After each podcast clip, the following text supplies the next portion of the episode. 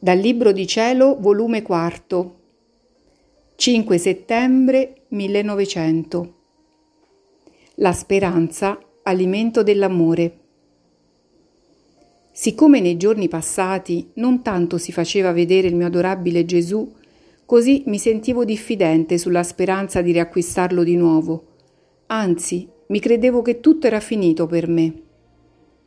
Visite di nostro Signore e stato di vittima ma questa mattina, nel venire, il benedetto Gesù portava un'orribile corona di spine e si è messo a me vicino, tutto lamentandosi, in atto di volere un ristoro. Ond'io gliel'ho tolta pian piano e per dargli più gusto l'ho messa sulla mia testa.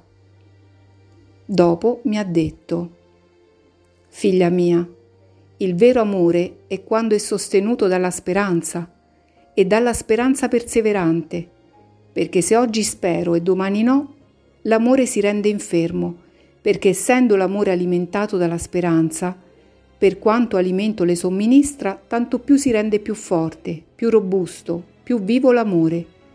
E se questo alimento viene a mancare, prima si inferma il povero amore e rimanendo solo, senza sostegno, finisce col morire del tutto. Perciò, per quanto grandi siano le tue difficoltà, mai, neppure per un momento, devi scostarti dalla speranza col timore di perdermi, anzi devi fare in modo che la speranza, superando tutto, ti faccia trovare sempre unita con me, ed allora l'amore avrà perpetua vita. Dopo ciò ha seguitato a venire senza dirmi più niente.